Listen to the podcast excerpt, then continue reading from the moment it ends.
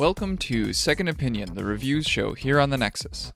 I am your host, Ian R. Buck, and today I will be talking about the Corsair Vengeance 1500 headset. Find the show notes for this episode at thenexus.tv slash SO70. Alright, so the Corsair Vengeance 1500 what was the purpose of this headset? Um, it seems like the space that it's trying to occupy is kind of the reasonably priced, like mid mid range price gaming headset, right? As we know, gaming headsets can uh, creep up in price by quite a lot into the hundreds of dollars. Uh, but uh, but this one was comfortably set at around uh, eighty dollars when it was being sold. Um, looks like it is not being sold anymore. Uh, so this is more of a post mortem than a review. We'll see what kinds of lessons we can take away from this headset and apply to our future purchasing decisions.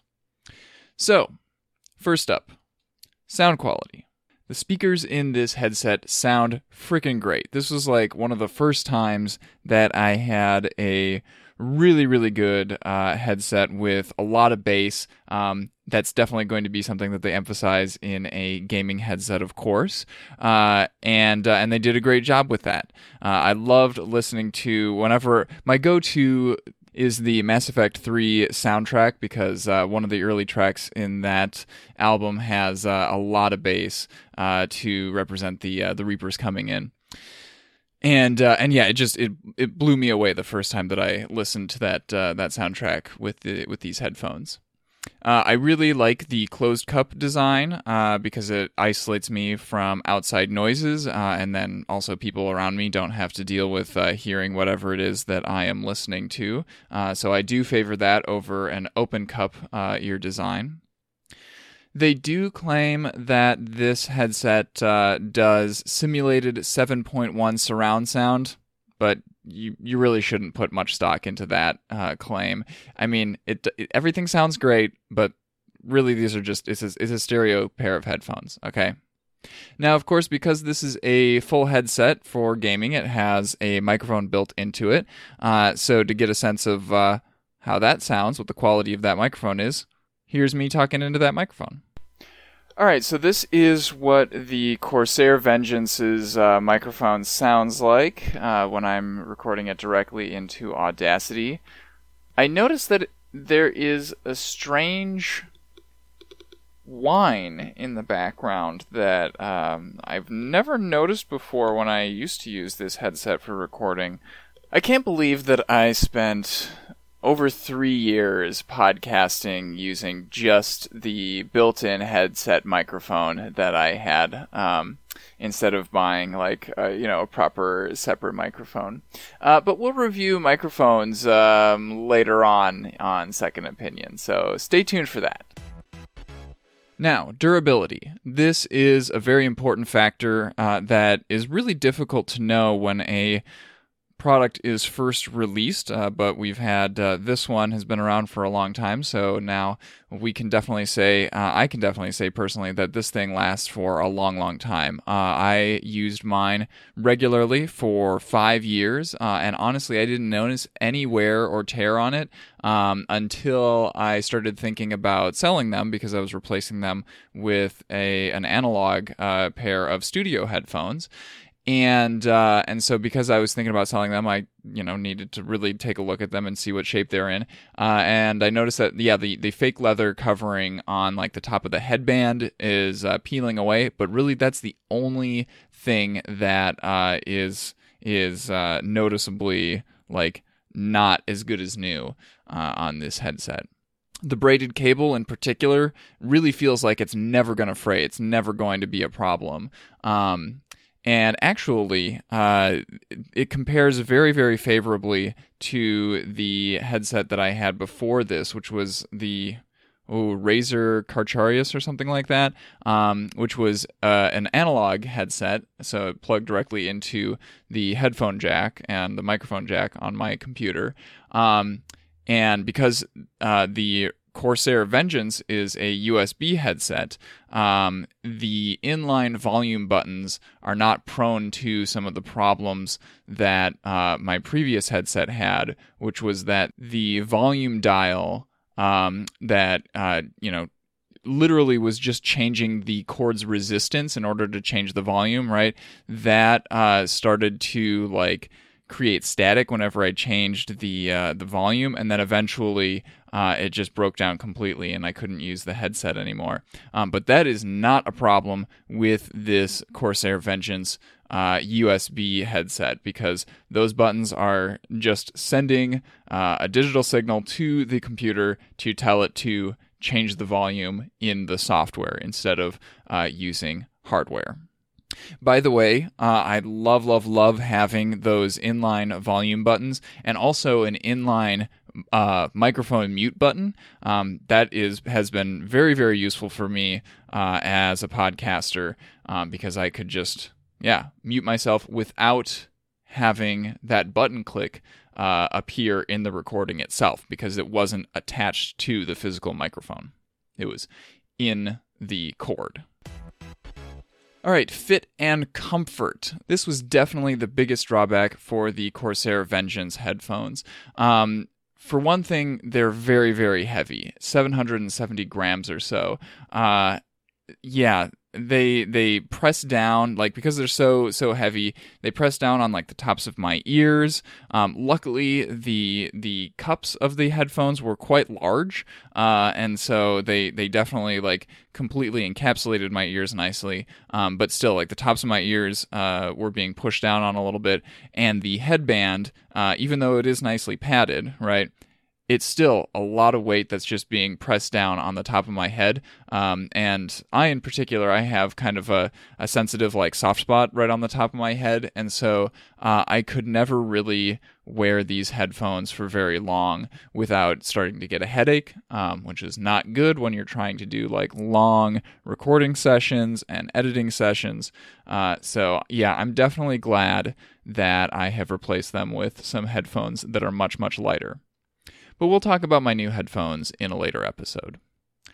The cups do swivel around. Uh, they swivel 90 degrees outwards. Um, so imagine if you're wearing the headphones and then you uh, slide the headband down and behind your head so that it's uh, just resting around your neck. Um, those the, the, cups of the ear uh, of the headphones will swivel 90 degrees so that they're facing upwards um, towards your head and uh, and that's you know pretty nice for like you know you can basically just use these headphones as kind of tiny little portable speakers.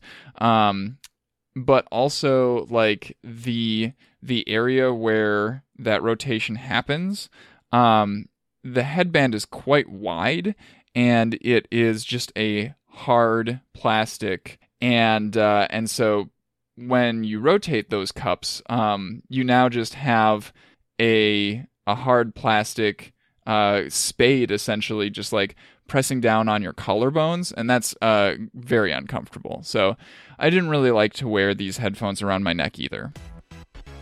For portability, um, yeah, that's definitely not what these headphones were designed for.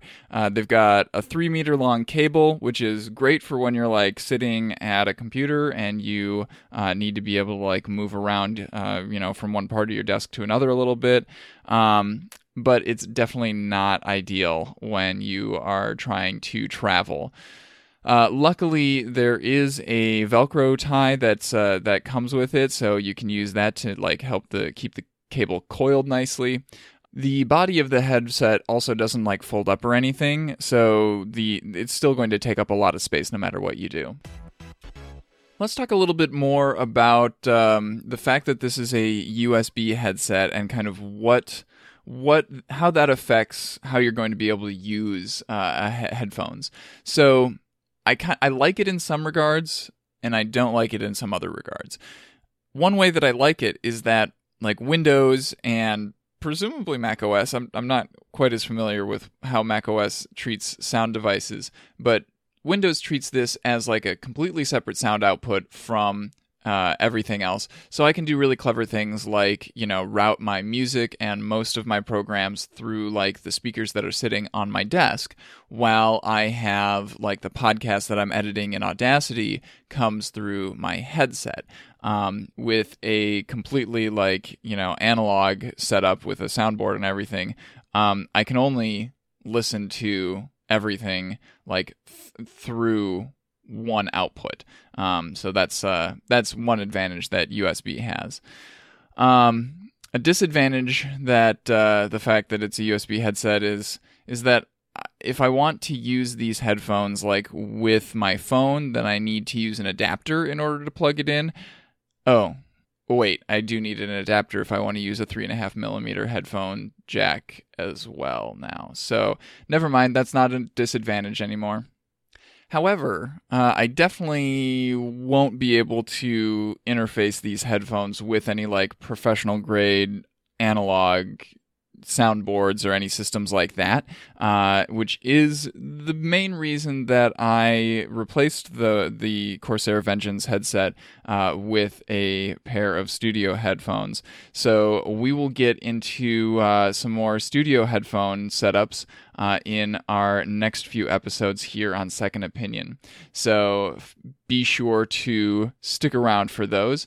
Um, before this episode, we reviewed quite a few other headphones, uh, mostly portable headphones, so earbuds and uh, things like that. A few Bluetooth heads, um, earbuds, a few wired earbuds. So if you are in the market for something like that, uh, be sure to check out a few of those episodes as well. Thanks for listening to this episode of Second Opinion. I have been your host, Ian R. Buck. You can find me on Twitter as Ian R. Buck.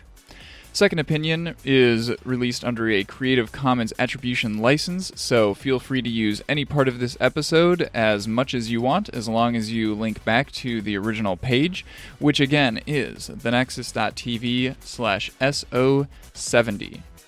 If you would like to discuss this episode with other listeners or with the host, uh, please go to our subreddit at reddit.com slash r slash the nexus tv and if you are willing and able to f- support us financially as we continue to make tech focused podcasts here at the nexus uh, go to our patreon at patreon.com slash the nexus tv until next time have a good one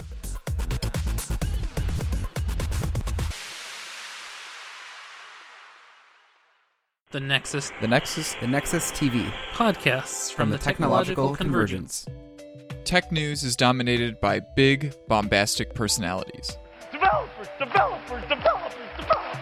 Sometimes we're filled with awe. Wow. Yeah. Sometimes they throw shade. Toxic hell stew. Sometimes they inspire. Live, learn, and love. On our show, Nexus Special, we recap and analyze all the biggest announcements and keynote events in the tech world. Subscribe to Nexus Special in your favorite podcast player today. I got one more thing.